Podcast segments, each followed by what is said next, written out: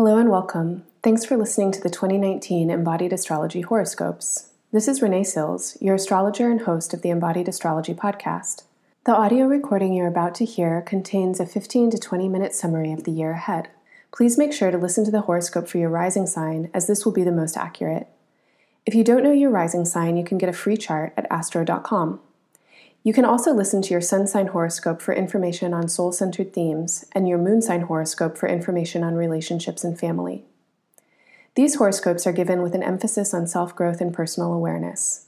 My hope is that they'll provide you with inspiration and support to live your life authentically, to build relationships that are deeply nourishing, to pursue work in the world that is fulfilling, and to recognize and live into the ways you, uniquely can participate in shifting our collective consciousness towards greater compassion and healing for all beings and for the planet we share.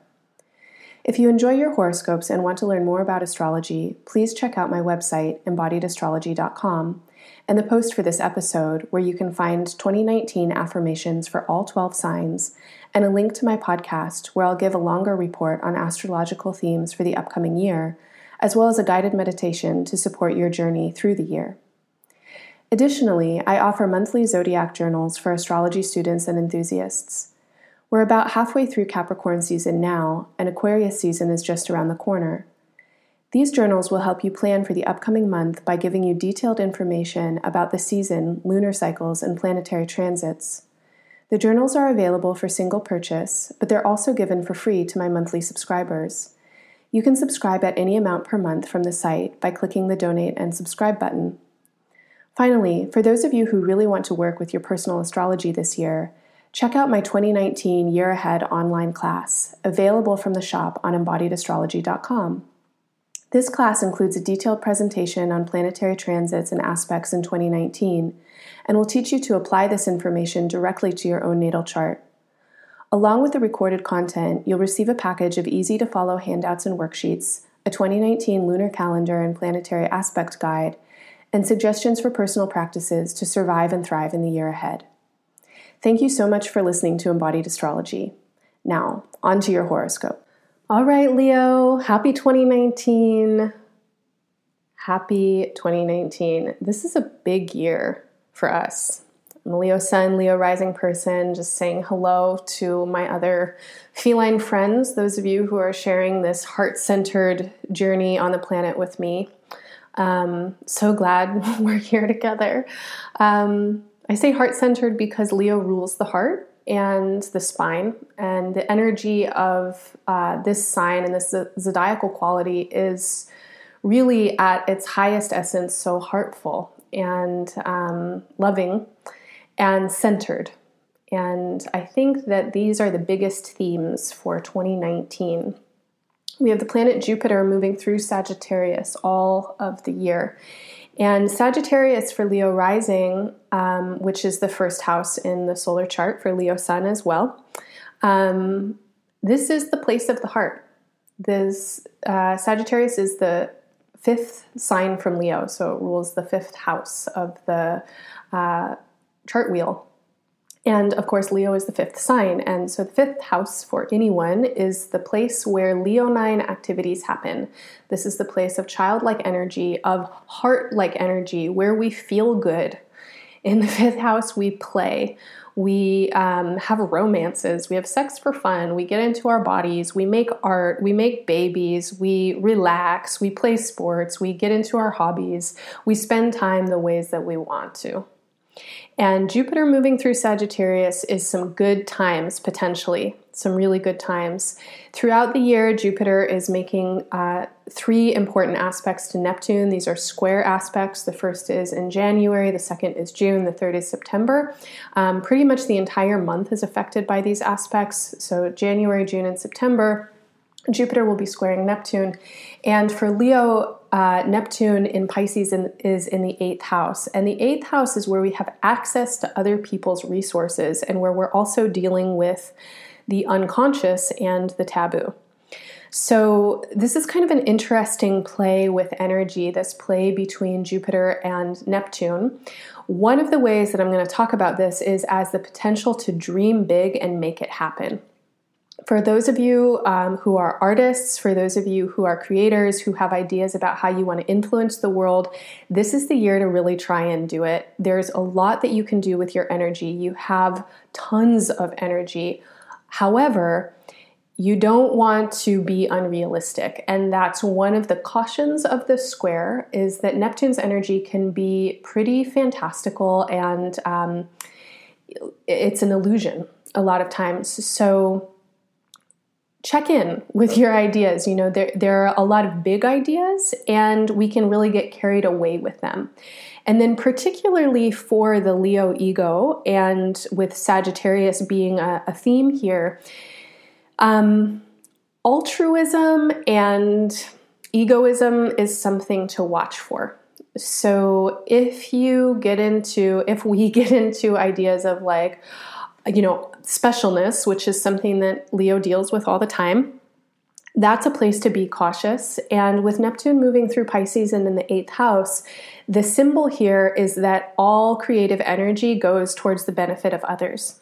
And that when you are producing and when you are giving from your heart, when you are doing the thing that you love to do, when you are feeling special because you're doing the thing that you love to do, um, and probably being appreciated by it, but you're doing it for the good of other people and you're giving of your energy when you're practicing generosity, then you get support. And that then becomes a back and forth. So, the more you can attune from your heart to the world around you and give from your heart, then the more support you get. And this is literal and figurative. So, the eighth house is others, other people's money um, if you're someone who's fundraising this year, this is a year when you can make some bucks, when you can bring in some support. If you're someone who's parenting this year, this is a year when you can have a lot of support from your community, especially if you're engaged in ways of parenting collectively.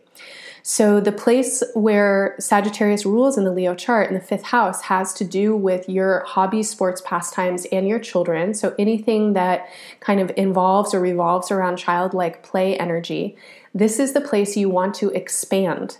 So, do the things that you love, and then think about how what you love can get support from other people. And I'm telling you, it can get support when you give it to them. So, the more generous you are, the more you open your heart, the more support you can get. Now, when this comes to like over inflation ideas and Leo's rulership of the spine, what I want to say is be realistic and come from a place of deep listening. And so, saying something like, do what you love and give it away is potentially problematic um, because not everybody's going to want what you have to give.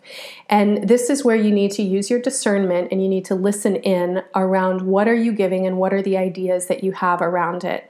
If you're creating something or parenting your kid in some way that is like, I'm the best at this and I need accolades and recognition, um, no, turn around, not the right space if you're um, really listening deeply to the people or the places that you're giving to and you're responding to what you hear the need is and the thing that you're giving is the thing you're good at that's like that's the the sweet spot. And this is kind of like the basic idea of social practice is that you don't necessarily want to you know give to people in order to um, like give them what you think they need it's more like show up, listen, invest yourself in the relationship, let yourself be changed and touched by the people and the communities that you're working with. How can you, in your inherent joy and expansion and optimism, serve this place or these people? Then, when you give, give from the heart centered place. It's not about giving what you think people want. It's also not about overextending yourself and giving what other people seem to want from you, but it's not making you happy. You've got to do both at the same time. And this is um, kind of emphasized and underlined by the Capricorn influence this year. Since December, we've had Saturn moving, excuse me, since December of 2017, almost uh, a little over a year now, Saturn has been moving um, through the sign of Capricorn. And since 2008, Pluto has been in Capricorn. And of course, at the beginning of the year, on January 5th, which is the day that I record this horoscope, there's a solar eclipse in Capricorn and a new moon in Capricorn. And a lot of um, the, the new eclipses, we're just entering into a new eclipse range uh, in January are going to happen in Capricorn. So for you, this is the part of your chart that deals with your day to day work, your rhythms, your routines, your jobs, and your health. And this kind of planetary energy is uh, a notice to you that you are not a god. you are a human being and you have a finite amount of energy and you have a limited amount of time and a limited amount of attention. So, with all of the optimism and the possibility that you're looking at this year that you can work with, it's also very important that you define your priorities and that you put your energy into what you feel is most essential. And if that does not include your health, you will suffer for it. And you have this year, and this is your, your year long um, heads up get into balance with your health, get into balance with your rhythm um, I know for myself, and I know for a lot of Leos, like we're hard workers and we will give everything for the cause, whatever the cause is. And uh, that equals burnout for a lot of us. So, sustainability is key this year. Give yourself enough time not doing your big ideas. Be with your body, be with your health, get routine as structured as you can get in your routine um, the better. And this is really going to help you um, as we enter into a seven year cycle that begins basically now um, with Uranus moving through your 10th house of career and public image. So, as Uranus moves into Taurus um, and it will make its final ingress in March, you start a seven year cycle where you can do a lot with your career. And in terms of your purpose in the world, your path on earth, how you want to show up and um, be the person that you are, the adult that you are, leave the lineages that you'll leave, etc. You're going to do this in new ways and inventive ways and innovative ways. Um, you want to get free. You want to do your own thing. You want to be um, liberated from ideas of what you should be doing. And in order to be free, you need to be responsible. So the more you can get containment around your day to day, your cycles, your self care, then actually the more effective you're going to be in the work that you're doing. And this might feel contrary to this influence around optimism and expansion, but this is the this is the edge that you need to balance with. How do you take these big ideas that you have and turn them into something that's tangible? You want to manifest in 2019 and 2020. And 2019 has a lot more optimism and energy than 2020 does. So um, use it. As we get into 2020, things get a lot more serious. They start to feel a lot more real. And if you spend this year um, implementing these structures, honing in on your priorities, and um, really, I think, working with your own humility in terms of what's yours to do, what's not yours to do, how do you collaborate, how do you delegate, how do you work um, in right relationship to the people and the communities that you're working with. Then, as we get into 2020, your work will be joyful and effective. If you spend this year um, in an overinflated space, running around in a million directions, having big, crazy ideas that you jump on and don't give them time to develop, um, then as we get into 2020, things are going to start to feel really restrictive and, and kind of bad. So it's a little bit of your warning. 2019 is a time to expand and to grow, but to be really disciplined and practical about how you're expanding and where, and in which ways you are using your creative energy. Now, a note here about your off time because, as I said, you definitely want to schedule some time off for yourself. Sexual, sensual, and romantic energy, as well as hanging out with kids and making art, are your best friends. If in your off time you can unplug from your cell phones and your devices, if you can get into spaces where you're in your body and where you can be associative and creative and playful, where you can experience uh, sensual pleasure and bliss, this is the place for you. Okay, Th- this is going to be so nourishing to you this year. It's like in your off time, don't watch TV. Cut, like cut yourself off from the the ways that you distract yourself and come into your body. Be in the present experience. This um, jupiterian sagittarian energy is going to get really bolstered and supported by you being in the present moment capital p presence. And children are an amazing they're amazing teachers for that. Um, so spend time with kids make art, dance, be creative, um, and have sex with yourself, with your friends, with your lovers, whatever. Like, be ethical and enjoy your body. Um, over the course of the next couple years, there are a lot of changes that are coming in to your work and to your health, and also your relationship uh, to the unseen, to the kind of spiritual, ancestral dream realm. One serves the other.